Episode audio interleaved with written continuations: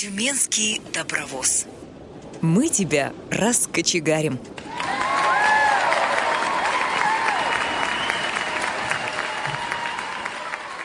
Здравствуйте, уважаемые слушатели! В эфире Тюменская студия «Радиовоз». У микрофона Александр Гусев. За звукорежиссерским пультом Борис Халин.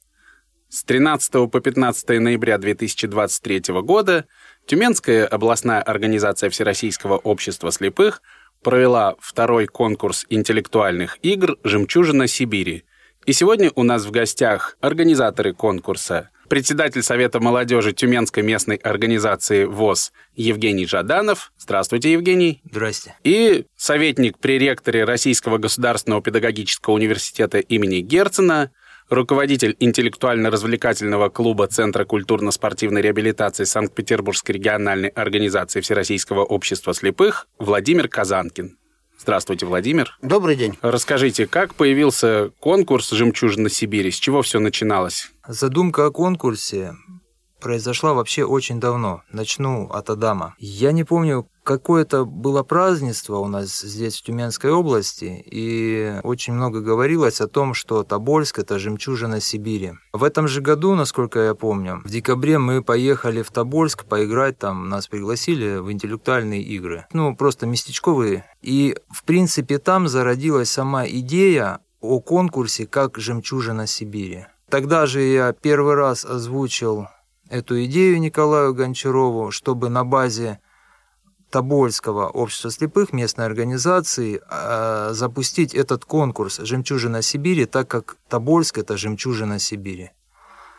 Получилось так, что ничего не получилось, и мы реализовали через несколько лет, буквально первый раз, эту идею здесь, в Тюмени, в прошлом году. И как проходил первый конкурс? Это очень интересно. У нас знания были только как участников, которые ездили на эти конкурсы. Первый раз Москва, потом Санкт-Петербург, где проводились эти игры, да, подобные спортивные игры, что где когда.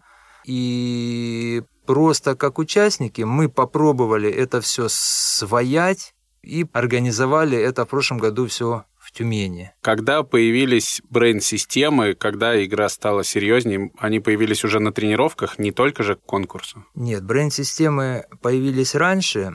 Мы ездили в Санкт-Петербург на данный конкурс, и мы осознали то, что необходима регулировка во времени. А для того, чтобы, во-первых, регулировать то самое время и учить команды, это лучше делать не с телефоном да, и таймером, а с бренд-системами. И опять же, тогда мы, кстати, познакомились с Владимиром Валерьевичем, тогда мы нашли эти системы и закупили их. Владимир, Расскажите, а как давно вы занимаетесь интеллектуальными играми? Вы уже опытный организатор? Ну, вообще все началось э, в 2011 году в Курском музыкальном колледже интернате слепых, когда мы после очередного участия в областном конкурсе интеллектуального современного искусства КИСИ, который мы тогда впервые, по-моему, сейчас единственный раз в истории колледжа выиграли, нам предложили принять участие в Кубке губернатора Курской области для студенческих команд, как раз по спортивной версии игры «Что, где, когда», «Брейн-ринг» и так далее. Вот у нас с 2011 года зародилась эта вся история, и мне очень приятно, что сейчас в Тюменской региональной организации присутствуют те люди, с которыми мы начинали. Это был Артем Безукладников, он в этом году играл за команду Тобольска, и его жена Людмила Андреева. Э, с Николаем Гончаровым о котором уже говорил Евгений, мы познакомились еще в девятом году в Бийском реабилитационном центре. То есть, в общем-то, Тюмень для меня регион в какой-то степени близкий. И если отвечать полностью на вопрос, то организацией я заниматься начал примерно тогда же. То есть уже в 2011 году я пробовал свои силы как организатор. И, соответственно, дальше уже на всероссийском уровне, когда мы познакомились с Василием Викторовичем Дрожжиным, мы в 2015 году мы провели первый открытый Кубок Москвы, в 2016 году у нас был второй Кубок Москвы, и потом, благодаря во многом этому сотрудничеству, в 2017 году успешно стартовал проект Всероссийского интеллектуально-реабилитационного фестиваля ВОЗ, и вот, соответственно, Собственно, с этого времени я постоянно вхожу в оргкомитет. С 2018 года на базе Герценовского университета эти фестивали проходят. И предвосхищая сразу еще один вопрос, я хочу сказать, что я бы, наверное, то, что происходило вот эти три дня в Тюмени, назвал бы не конкурсом, а все-таки это полноценный уже интеллектуальный фестиваль. То есть это большой полноценный фестиваль. Пять различных игр, пять номинаций – это уже не конкурс, это уже нечто больше. Но, тем не менее, пока мы его называем конкурс, хотя он действительно дорос уже до таких масштабов, что 10 команд — это достаточно немало по сравнению с тем, что было на первом конкурсе. Ну, вообще уже по формату, по формату это уже полноценный фестиваль, когда конкурс это все-таки больше мы говорим, это одна игра, но максимум две, а здесь пять игр за три дня, плюс еще развлекательная программа, это, я бы сказал, это супер фестиваль уже по формату, поэтому, коллеги, я вас поздравляю. Ну вот вы как раз сказали, что это было пять игр, игр. А расскажите для наших слушателей, что это были за игры, ну и, может быть, вкратце понемножку про каждую игру. А, значит, мы показали, в принципе, все игры, которые сейчас у нас есть в положении во Всероссийском интеллектуальном реабилитационном фестивале ВОЗ. Это такие игры, как «Эрудит Лото» и письменная версия командной своей игры. Это игра «Одна минута на все», это игра СБП «Смело, быстро, правильно» и игра «Тетра Баттл». Э, если мы говорим об «Эрудит Лото», это довольно такая хорошая, интересная игра, но мы вынуждены были к ней прийти на Всероссийском интеллектуально-реабилитационном фестивале, потому что у нас, во-первых, тогда была история с пандемией, с ковидом, это первый момент, и у нас очень много студентов из числа организаторов находились на дистанционном обучении и разъехались по России. И когда мы проводили всегда э, фестиваль наш в очном формате, у нас не было дистанта, и по согласованию всех э, заинтересованных сторон с оргкомитетом, э, с руководством КСРК, с руководством Герценовского университета в 2021 и в 2022 году у нас эти игры присутствовали эрудит лото.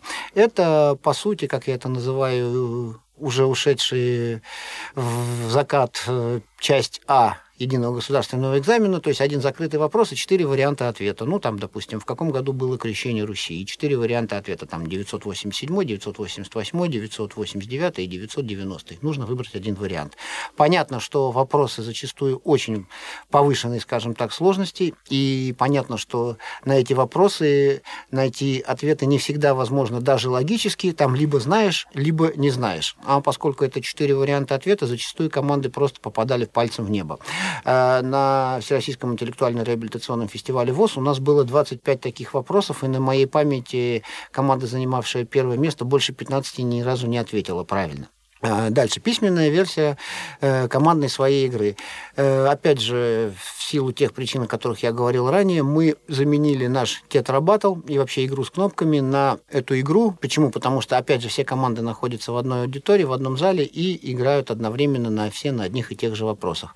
Там 10 тем по различным областям знаний и по 5 вопросов в каждой. То есть э, стоимость вопросов градируется от простого к сложному, то есть за 10, за 20, за 30, за 40 и за 50 50 баллов. Ну и дальше уже по правилам практически телевизионной своей игры. Знаете ответ, пишите. Не знаете, не пишите. А если написали неправильно, то минус. Если написали правильно, то плюс. Если ничего не написали, то счет не движется. Игра одна минута на все. Но опять же, мы здесь были вынуждены изменить название нашей традиционной, самой основной и самой популярной игры, спортивной версии игры «Что, где, когда». После того, как руководство Первого канала и Международной ассоциации клубов «Что, где, когда» они там каким-то образом часть знатоков запатентовали название «Что, где, когда», там были определенные требования при использовании этого названия. Мы решили просто уйти от этого всего. Мы изменили название, мы изменили немного правила, и у нас получилась игра «Одна минута на все». И в течение вот этой одной минуты на все команды должны и найти ответ, и записать его. Если кто-то из слушателей помнит, это была раньше немножко другая история, была минута на обсуждение, а потом еще 10 секунд давалось на запись. То есть, по сути, мы убрали 10 секунд вот этих вот, которые были, и, соответственно, переименовали переименовали игру. Э, с игрой СБП, смело, быстро, правильно, примерно та же самая история.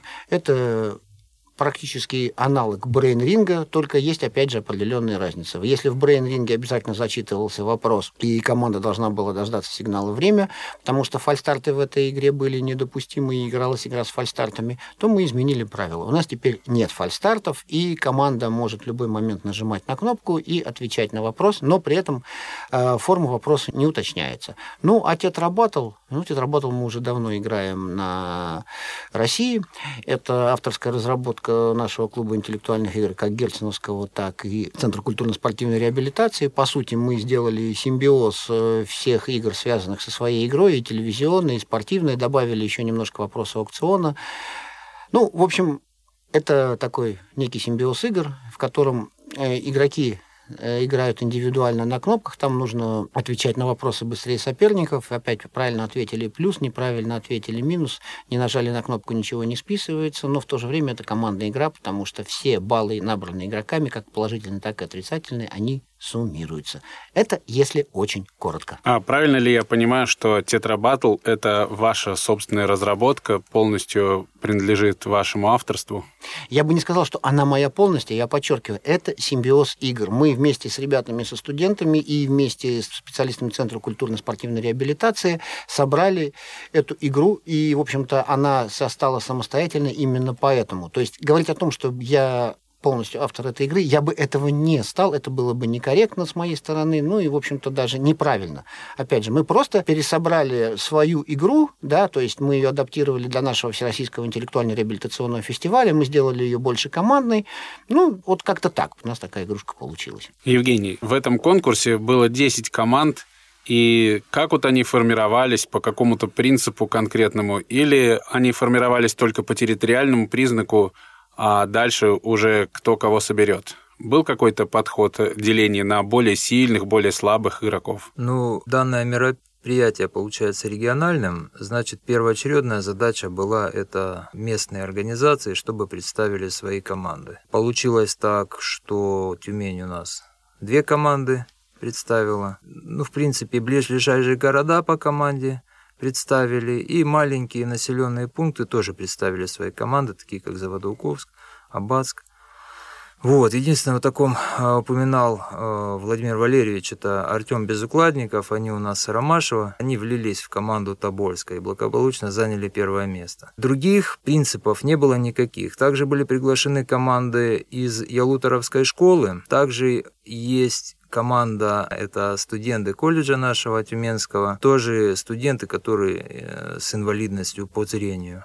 Заняли, кстати, благополучно общее четвертое место. Владимир, вот вы проводите всероссийские игры, как вы оцениваете игры, которые прошли у нас в Тюмени? Ну, здесь бы я начал бы немножко с другого. Мы должны понять, какие были поставлены задачи, допустим, передо мной, перед моими коллегами-студентами, и, в общем-то, то, что мы обсуждали с организаторами, непосредственно с председателем Тюменской региональной организации Галиной Александровной Тунгусовой. И задача была поставлена следующая. Во-первых, действительно показать командам, которые играют в Тюменском регионе, как это происходит на России. Вторая задача, которая была поставлена передо мной, и это, конечно же, повлияло на результаты игры, это отбор и просмотр сильнейших игроков в регионе.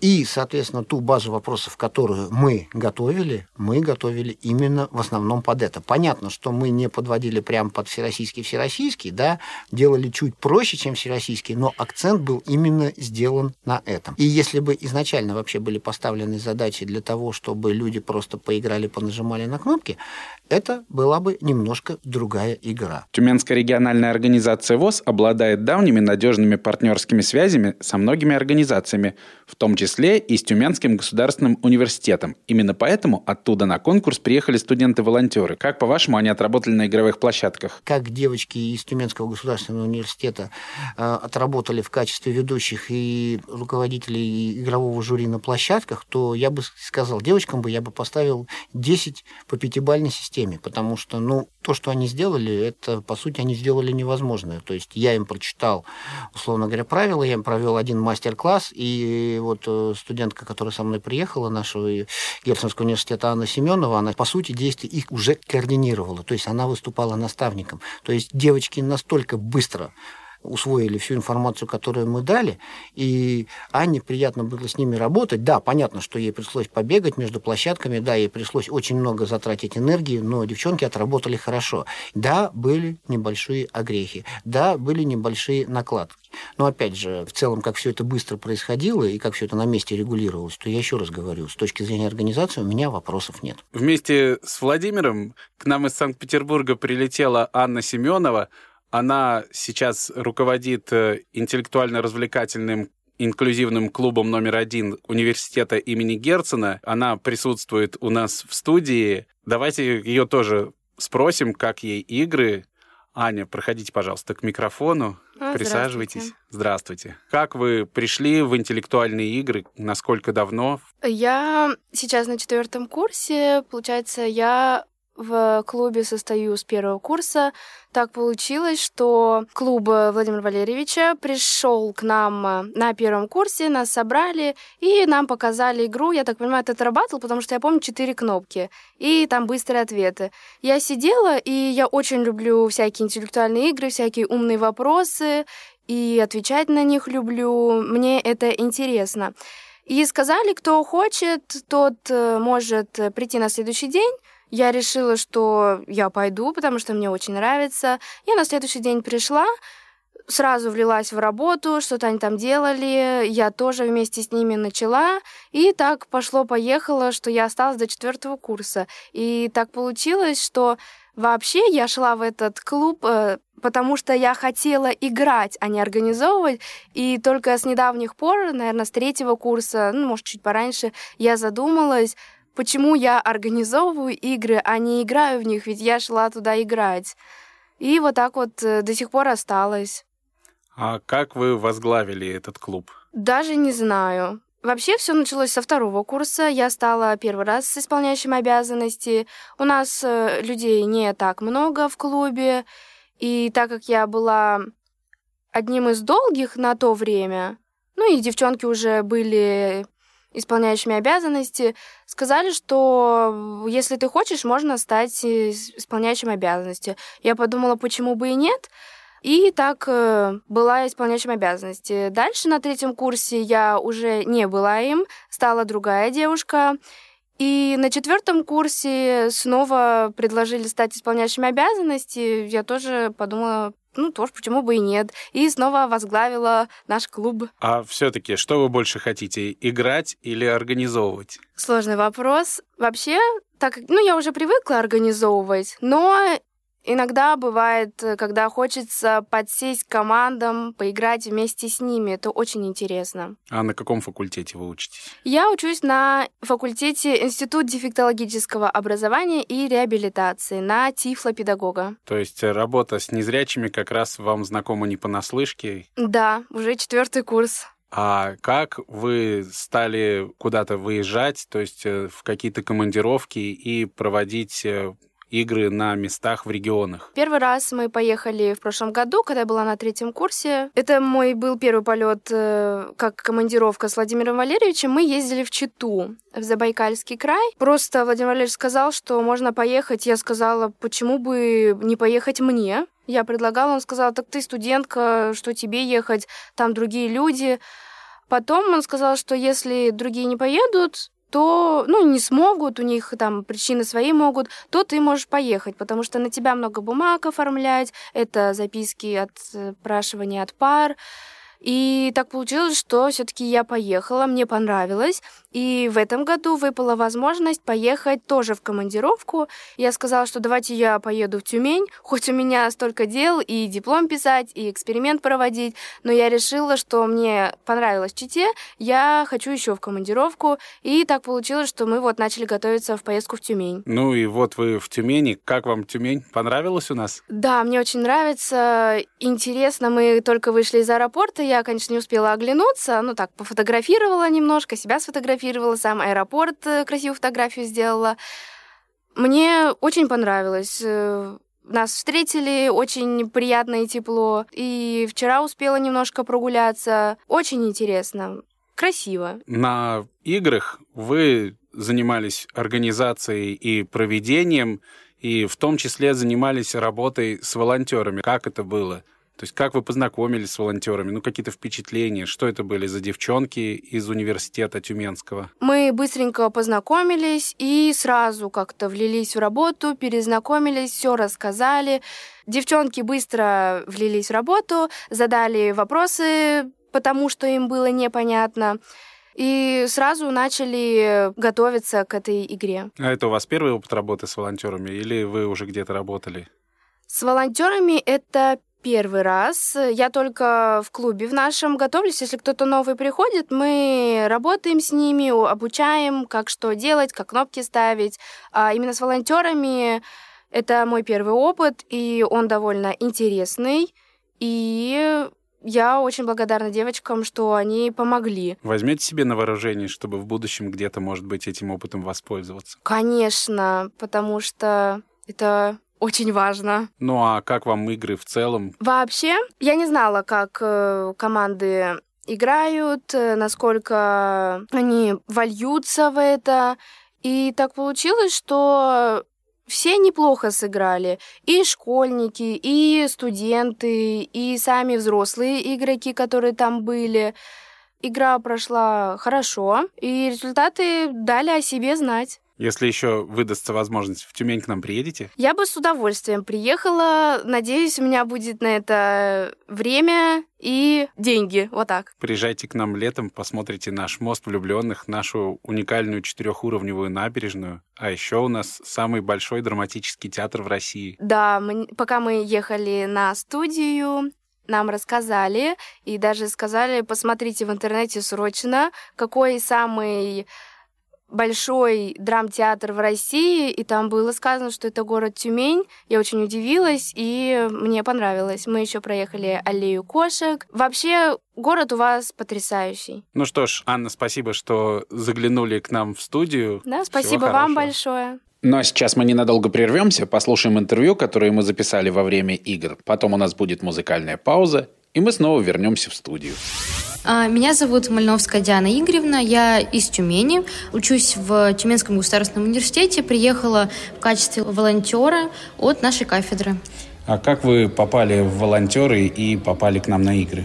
А, наша кураторша написала нам в нашу общую беседу о том, что есть э, такое предложение о поездке, и мы с девочками подумали и решили, что это хорошая возможность а, для того, чтобы познакомиться поближе с э, людьми, с частичной потерей зрения или с полной потерей зрения, что является опытом для нас. И как у вас впечатление от игр? Вы, наверное, первый раз оказались на фестивале интеллектуальных игр? Да, я в первый раз оказалась на таком э, фестивале. Могу сказать за нас всех, за девочек, что нам очень понравилось. И это очень интересный опыт как для будущих специалистов провести такие прекрасные игры. И мы очень благодарны то, что нас э, позвали, и, и то, что у нас есть такие прекрасные помощники, Анечка. И, в принципе, и Владимир Валерьевич, он нас очень хвалит, сказал, что мы большие молодцы. Вот. В первый день перед началом игр проходили мастер-классы. Чему вас там учили? Нас учили проводить игры, которые мы вот уже проводим два дня. И, в общем, нам все понравилось. Своими впечатлениями с нами поделились Анна Фадеева из команды «Тюменские орлы», занявшей второе место, и Людмила Андреева из тобольской команды «Стрела», занявшей первое место. Ну, в интеллектуальные игры, честно говоря, я играю давно. Я, наверное, в общество слепых из-за этого в каком-то смысле пришла. Не помню, уже лет 10 назад, наверное, а может даже больше. И как развивался этот путь, какие достижения, как сформировалась команда ваша? Ну, команда, она у нас меняется периодически. Конечно, начинали мы давно вообще в другой команде, и принцип был подготовки другой к занятиям, ну, к этим играм интеллектуальным. И было одно время к нам приходили тренеры, разные тренеры приходили. Потом уже со временем мы начали выезжать а, на какие-то турниры в другие города. Ну, бывали у нас, конечно, мы не брали прям какие-то такие командные высокие места – но вот здесь, наверное, как раз нужно сказать, что участие, наверное, большую радость приносит. Вот эти все эмоции, которые испытываешь. Ну, а вот на «Жемчужине Сибири» в этот раз какие впечатления об играх? Ну, впечатления очень разные. Это можно сравнить с американскими горками когда что-то получается хорошо, куда-то летишь вверх, потом, когда понимаешь, что уже проигрываешь, кому-то падаешь вниз, и, и духом падаешь, потом, когда все начинает опять подниматься вверх, правильные ответы, мы даем, э, уже тоже настроение поднимается сразу, и как-то так веришь в себя, что все хорошо закончится, потом опять вниз. Это, конечно, замечательно. Какая игра из всех игр запомнилась больше всего, не знаю, или, например, какая игра оказалась самой трудной, на твой взгляд? Ну, самое трудное и самое, наверное, самое интересное – это игра тетрабатл, потому что ты выходишь один на один и за всю команду берешь на себя ответственность. И, конечно, когда мы отвечаем всей командой и командой совещаемся, как-то оно так все равно легче психологически.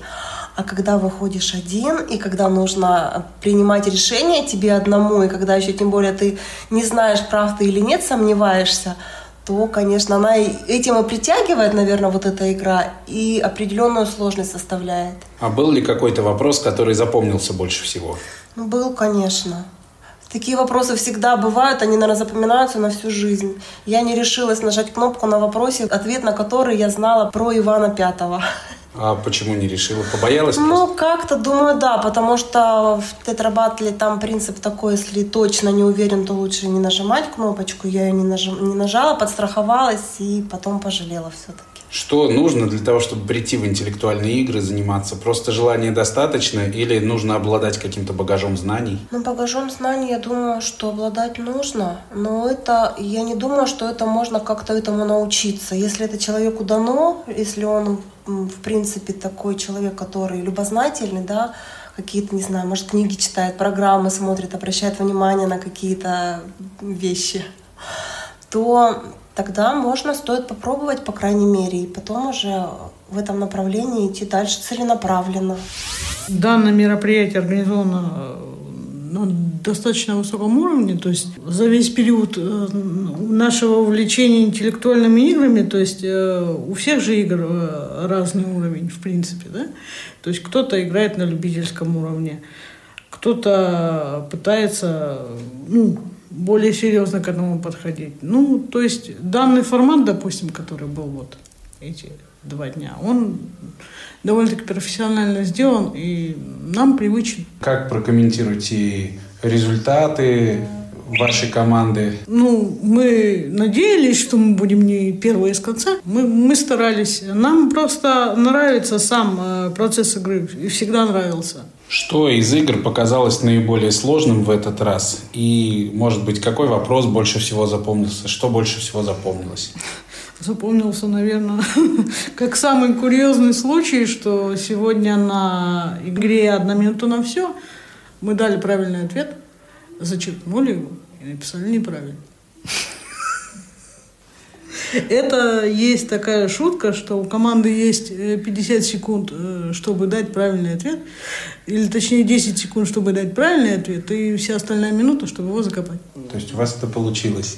Да. Мы выполнили задачу на отлично. А это как-то повлияло на итоговый результат? Э, на итоговый результат не особо повлияло, но нас очень повеселило. То есть всегда, когда, не знаю, при ответе на любой вопрос, неважно в какой игре он есть, всегда надо рассматривать несколько вариантов. А иногда при ответе на вопрос, допустим, ты вообще не знаешь, откуда тебе приходит ответ. Он вообще, на твой взгляд, может не относиться к вопросу, но он будет правильным. Такое тоже бывает. То есть где-то должна помогать интуиция. Да. Где-то логика, где-то интуиция, где-то простое знание, а где-то просто на Вот как вот восьмой вопрос, он всегда Пушкин. Как есть тоже такое выражение, не знаешь, что писать, пиши Пушкин. Как вы считаете, что нужно для того, чтобы заниматься интеллектуальными играми и достичь высоких результатов, достичь успеха и победы на соревнованиях? Они должны нравиться тебе и тем людям, с которыми ты играешь.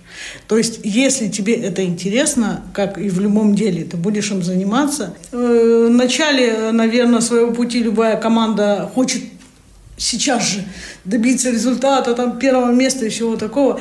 А потом, со временем, ты начинаешь э, получать удовольствие от самой игры.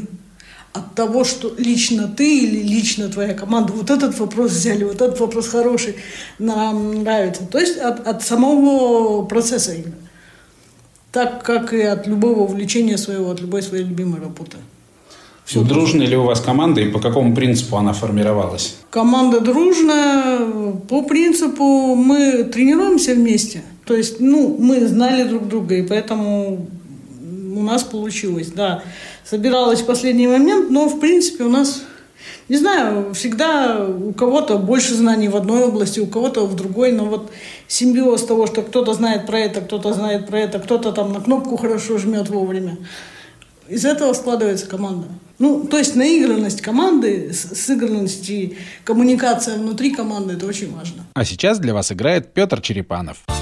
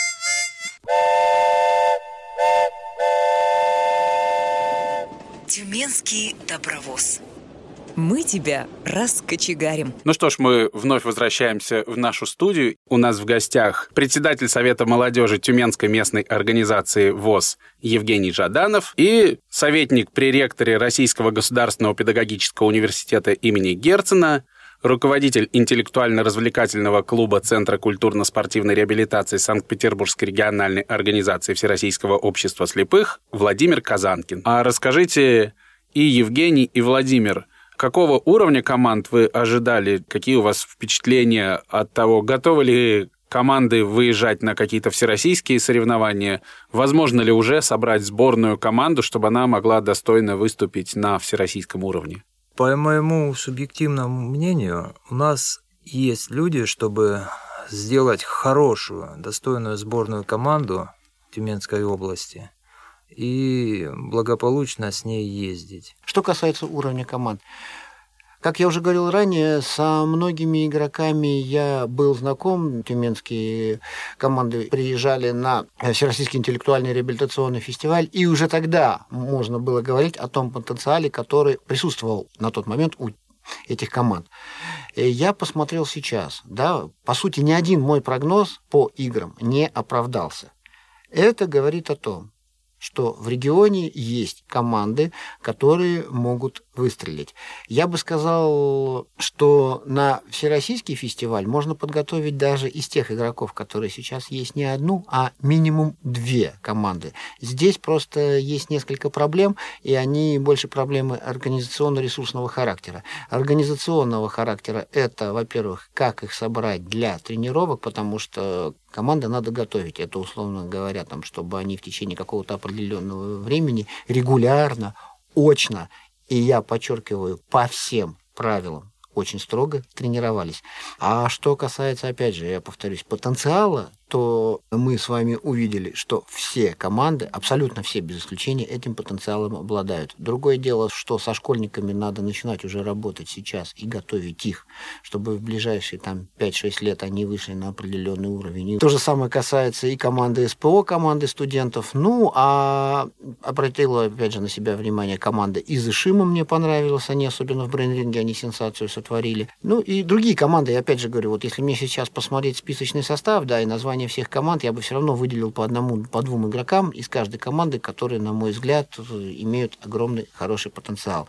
Ну и опять же у нас еще правило серой лошадки никто не отменял. Мы еще не знаем, может быть, до конца, кто сможет когда выстрелить. А были ли какие-то вопросы, на которые вообще не ответила ни одна команда? Потому что я знаю, что были вопросы, на которые ответили все, и это был праздник общего ответа.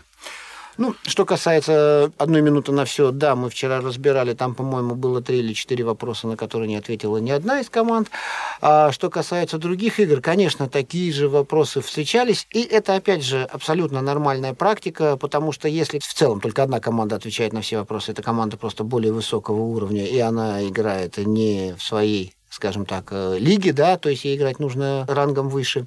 И если говорить, опять же, если все команды или там команды не допускают никаких ошибок, ну, тут вопрос именно еще и к сложности пакета, да. Опять же, хочу подчеркнуть, что в этот раз уровень пакетов был очень сложным для большинства команд. Единственное, что, может быть, не было сложным, это письменная командная своя игра, потому что мы рассчитывали ее поставить на разогрев, и, в общем, так-то она получилась. Она была сделана по знаниям школьной программы, и тут, как говорится, кто что лучше помнил. Ну и, опять же, Родит Лото, там была у нас больше она профориентационная игра, вот ее как раз моя коллега Анна Семенова готовила, как раз по горячим клавишам, и многие себя почувствовали, наши игроки, как рыба в воде. СБП, Тетрабатл и «Одна минута на все это такие игры, в которых все равно есть вопросы, на которые никто никогда не ответит. Они зачастую и редакторами пакета специально закладываются как отсечки, чтобы определить уровень команд. Такие вопросы тоже встречаются. Это так называемые гробы, ну, их было не так много. Расскажите, а как готовятся пакеты? Ну, опять же, технологии бывают подготовки пакетов разные. Бывают пакеты тематические, это вот тот пакет, который подготовила у нас Анна по горячим клавишам. Бывают пакеты не тематические на разнообразные области знаний. И здесь все зависит от редактора, который готовит эти вопросы. Если брать письменную командную свою игру, если брать эрудит лото и если брать э, тетрабатл, да, то здесь мы темы и вопросы стараемся писать сами. Причем учитываются те события, которые происходят в мире, те события сейчас, которые происходят больше в нашей стране, потому что, ну, я честно скажу, ориентироваться сейчас на мировые тренды, мягко говоря, не очень хочется. А если уже говорить честно, ну, вообще не хочется да. Э, у нас сейчас э, мы будем подходить э, к празднованию многих наших событий в нашей истории. Да, вот у нас сейчас будет буквально там меньше через два месяца, два с половиной месяца даже. Это 80-летие окончательно снятия блокады Ленинграда. Потом у нас начнутся юбилеи различных событий, по, опять же, по Великой Отечественной войне, там и 10 сталинских ударов, и освобождение различных территорий. Ну и, конечно же, в 25 году у нас 80 лет со Дня Великой Победы. Это первые акценты. Второй акцент, ну, тут я сейчас, может быть, некоторые карты раскрываю, но, может быть, это и даже хорошо, чтобы все знали, все были в одинаковых условиях. Столетие э, Санкт-Петербургской региональной организации Всероссийского общества слепых. Да, в 24 году мы будем это отмечать. Это старейшая организация и даже старше самого Всероссийского общества слепых. Ну, так исторически сложилось. Ну, и мы можем говорить, опять же, юбилей Пушкина, например, в 24 году. И вот э, такие даты, да, которые мы не должны, на мой взгляд, обходить вниманием. Да, мы ориентируемся на, опять на какие-то мировые тренды, да, мы пытаемся вспомнить, там у нас всякие Хэллоуины, там, День взятия Бастилии и так далее, и так далее. Это все хорошо, это, конечно, все замечательно, но у нас своя история, у нас величайшая страна, у нас самая лучшая страна, и мы должны понимать о том, что в первую очередь мы должны для всех продвигать свою национальную культуру, и тем более интеллектуальные игры, ну, за исключением своей игры, а я имею в виду, что где когда и брейнринг, это наша русская забава, это русскоязычная забава в первую очередь, и, соответственно, здесь вопросы должны акцентироваться именно на русской культуре. Ну, а если есть, скажем так, какие факты, которые, ну, интересны во всем мире, да, ну, к примеру, там, Колумб Америку открыл, да, ну, хороший факт, да, то есть будем строить и на нем вопросы, если нужно будет. Поэтому вот таким образом готовятся пакеты. Я можно здесь добавлю, даже не то чтобы добавлю, а со своей точки зрения поблагодарю Владимира Валерьевича за вопросы.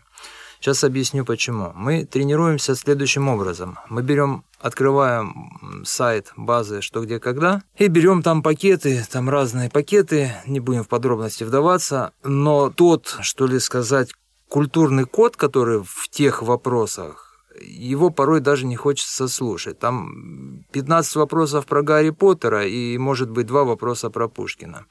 А здесь вот у нас, я условно, да, говорю, uh здесь у нас Владимир Валерьевич, он привез вопросы интересные. И самое, что приятно, мы отметили это и своей командой, обсуждали потом, что достаточно вопросов про нашу культуру. То есть наш культурный код, который должен быть у нас, слава богу, ну, мы даже не зная на них ответы, но это наше, то, что мы узнаем, и ну, кто более сознательный, может, еще и почитает потом про это. Ну, так я что... здесь тоже добавлю свою, да, что мы все равно работаем с базой этих вопросов, да, и просто когда люди думают, что если мы работаем с базой, то, скажем так, другие команды, которые тоже работают с этой базой, могут знать ответы на эти вопросы, ну, я вам скажу так, для простого примера. По разным источникам в базе вопросов сейчас от 550 тысяч до 2 миллионов вопросов. И вот теперь представьте, Способна ли одна команда за всю mm-hmm. свою жизнь отыграть хотя бы 550 тысяч вопросов? И приведу еще сразу же один такой пример. У нас в Санкт-Петербурге долгое время проходил турнир «Свеча горела на столе», если он мне правильно, память мне не изменяет, он назывался так. Что это был за турнир? Это приходили команды знатоков, причем достаточно серьезных знатоков, да, которые играли вопросы, которые именно брались из базы и которые когда-то раньше на спортивных турнирах, на спортивных синхронах отыгрывались.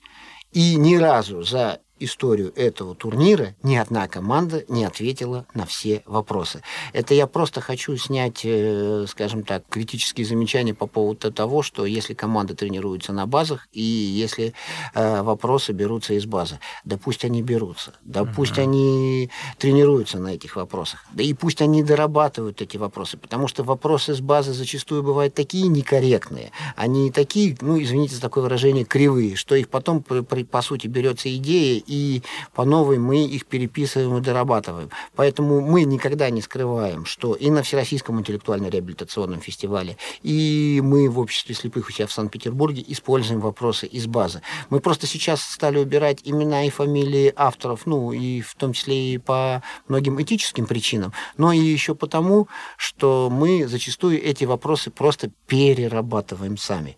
И, скажем так, идея и задумка может быть, условно говоря, Василия Иванова. Да, по сути, этот вопрос уже может быть полностью принадлежать Ане Семеновой, моей помощнице, потому что она его, к примеру, полностью перелопатила. Взяла только идею этого Василия. Да? Это ни в коем случае этого Василия я имею в виду не в плохом каком-то смысле, а просто вот была идея, да, был хороший факт, и его перелопатили. Поэтому работа с базой и умение работать с базой, это во многом будет также успех команды на Всероссийском интеллектуально-реабилитационном фестивале ВОЗ. Владимир, расскажите, вы сегодня упомянули уже Пушкина, что грядет юбилей. А откуда пошла традиция, что восьмой вопрос связан с Пушкиным? Опять же, я пытался очень долго докопаться до этой истории. Мне сказали, что, как уже сегодня говорил, эта история уходит к Адаму.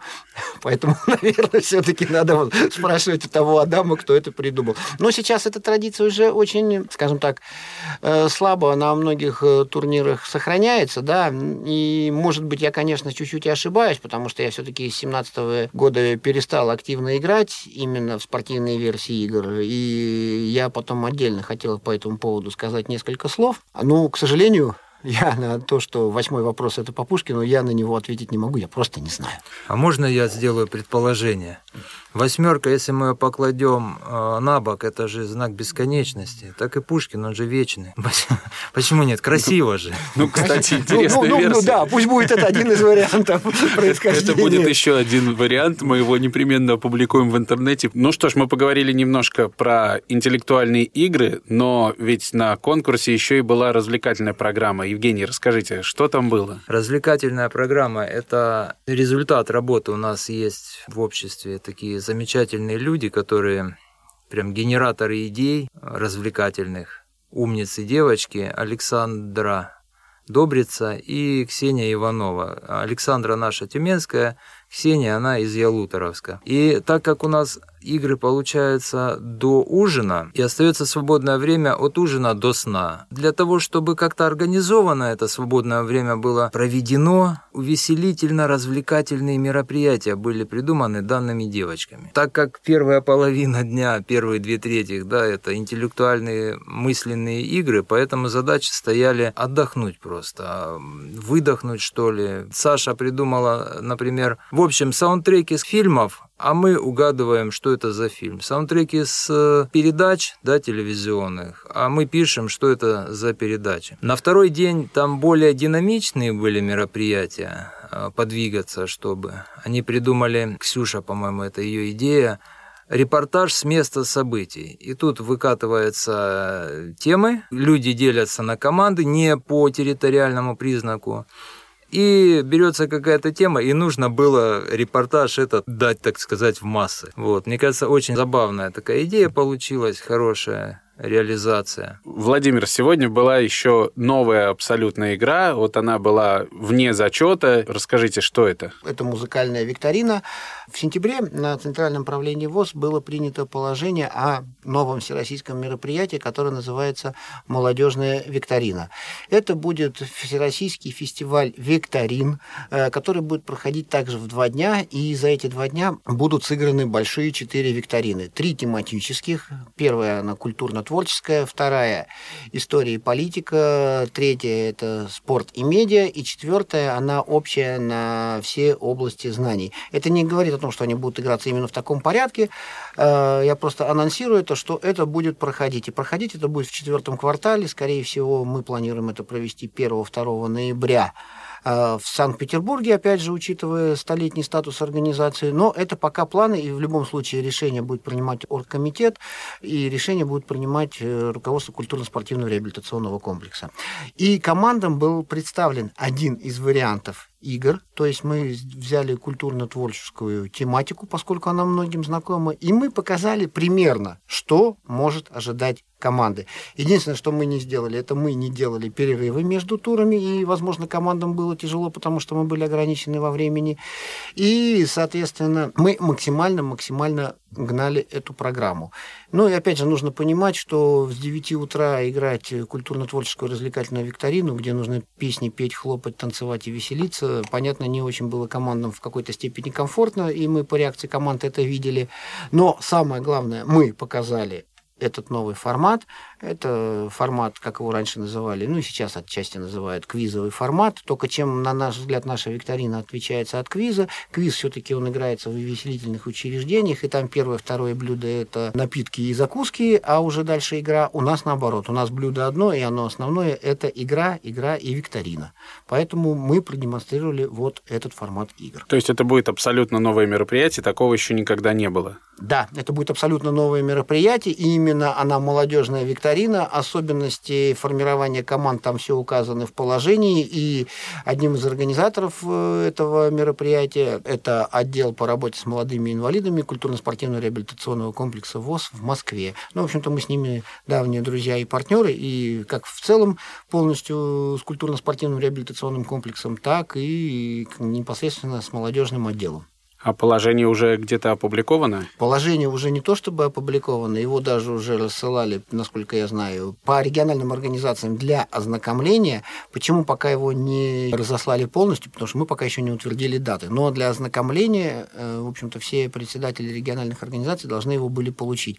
И если его кто-то еще не получил, то мы с огромным удовольствием исправим это недоразумение. Ну что ж, наше эфирное время подходит к своему завершению. Что вы можете сказать напоследок напоследок нашим слушателям поделиться какими-то впечатлениями, которые не высказали еще в ходе эфира? Со своей стороны, я хотел бы отметить особую роль э, трехстороннего партнерского соглашения, которое было заключено в этом году между Герценским университетом КСРК ВОЗ и Санкт-Петербургской региональной организацией. И во многом благодаря этому соглашению наше участие с Анной Семеновой в этом мероприятии стало возможным.